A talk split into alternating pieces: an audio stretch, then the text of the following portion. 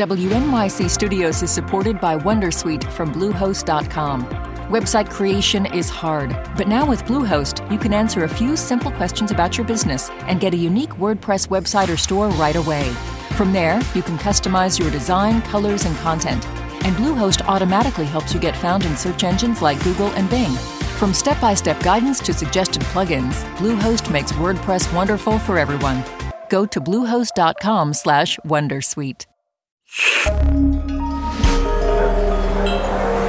Listener supported. WNYC Studios. Hey, Lulu here. Whether we are romping through science, music, politics, technology, or feelings, we seek to leave you seeing the world anew. Radiolab adventures right on the edge of what we think we know, wherever you get podcasts. NYC.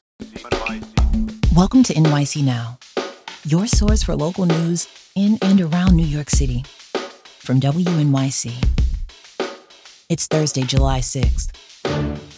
Here's the midday news from Michael Hill.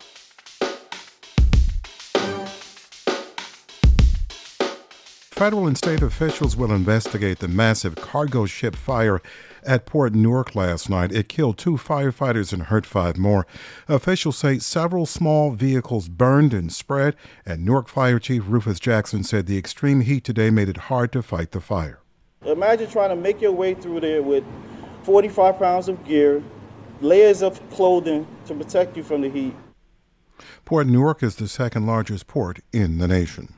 Retirees who work for New York City soon will transition to a privatized version of Medicare known as Medicare Advantage. It's a coverage that's exploded in popularity nationally. These plans frequently offer extra benefits, but some doctors say they also make it harder for patients to access them.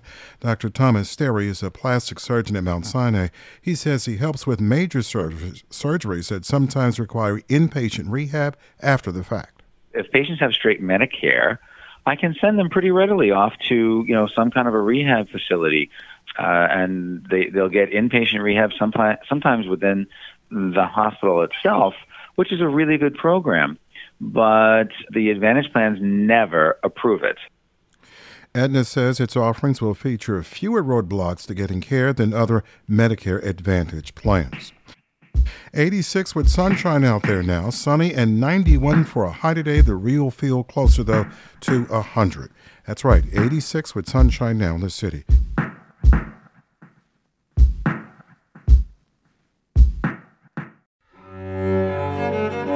Everybody's got a story about a piece of music.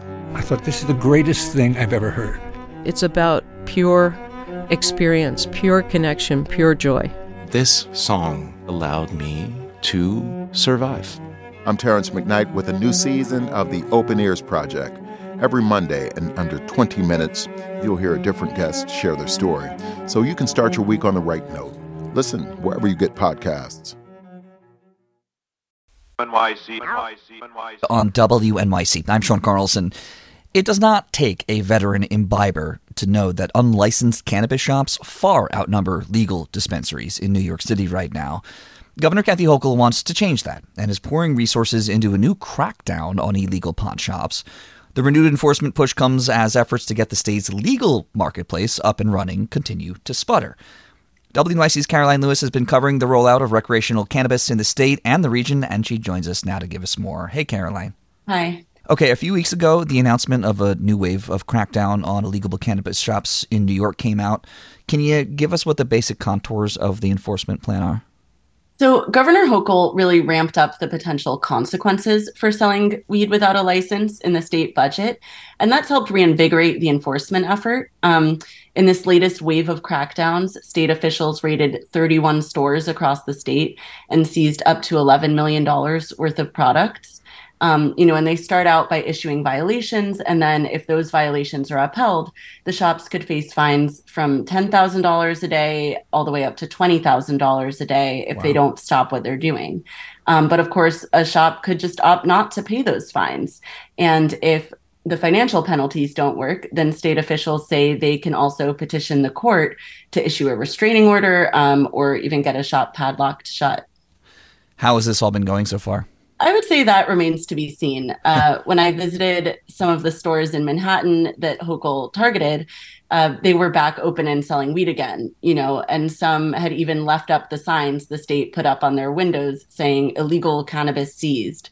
Um, you know, employees were telling me that wasn't deterring customers at all. Um, and that was before any fines were issued. But if the state has to make repeat visits to see if these shops are still selling weed and then escalate their enforcement actions, it could take a while to see any results.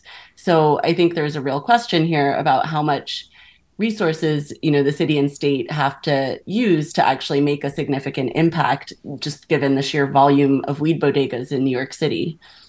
Caroline, can you remind us why the state has been so reluctant to crack down on these illegal bodegas up until now? Uh, I wouldn't necessarily say the state has been reluctant, but officials have been sort of figuring out the best approach um, you know, keep in mind the part of the goal of the law that legalized marijuana in New York was to ensure that people were not going to be criminalized or incarcerated for marijuana on a large scale. So politicians don't want to look like they're reverting back to the war on drugs. Mm. Um, but at the same time, city and state agencies have been using a variety of tactics to try to crack down on these shops, you know, so far with limited success. Uh, but the Manhattan DA has tried going after the landlords who are renting to these um, dispensaries. The city has filed nuisance abatement lawsuits. And there have also been some arrests during the raids the city has conducted, you know, whether that's for marijuana or other charges. Um, I know in New York City, marijuana arrests are actually starting to creep back up after they fell sharply when marijuana was first legalized. How much money is the state committing to the enforcement effort? Um, I'm not sure the total figure, but I know that the State Office of Cannabis Management is getting $5 million this year to hire 37 new enforcement officers to conduct these investigations and raids. One of the things I'm so curious about is the reaction of owners and employees of the illegal pot shops. What are you hearing from them about all this? I mean, I think it's clear that the initial reaction is often to just keep on trucking and mm. try to keep selling weed for as long as possible.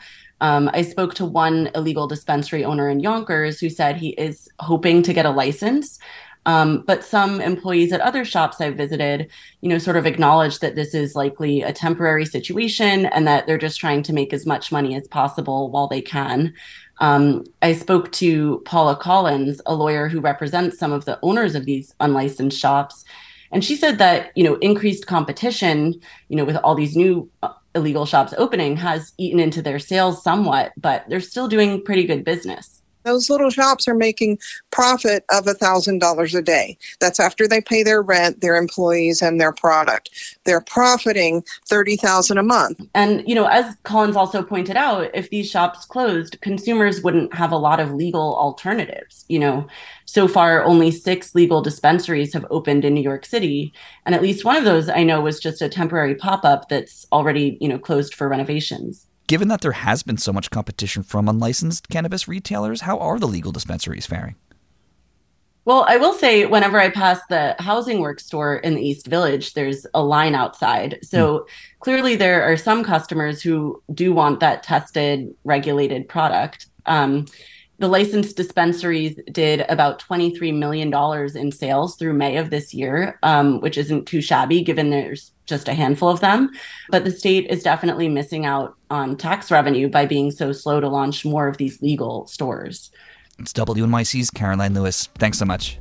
Thanks, Sean. Thanks for listening. This is NYC Now from WNYC. Be sure to catch us every weekday, three times a day, for your top news headlines and occasional deep dives and subscribe wherever you get your podcasts.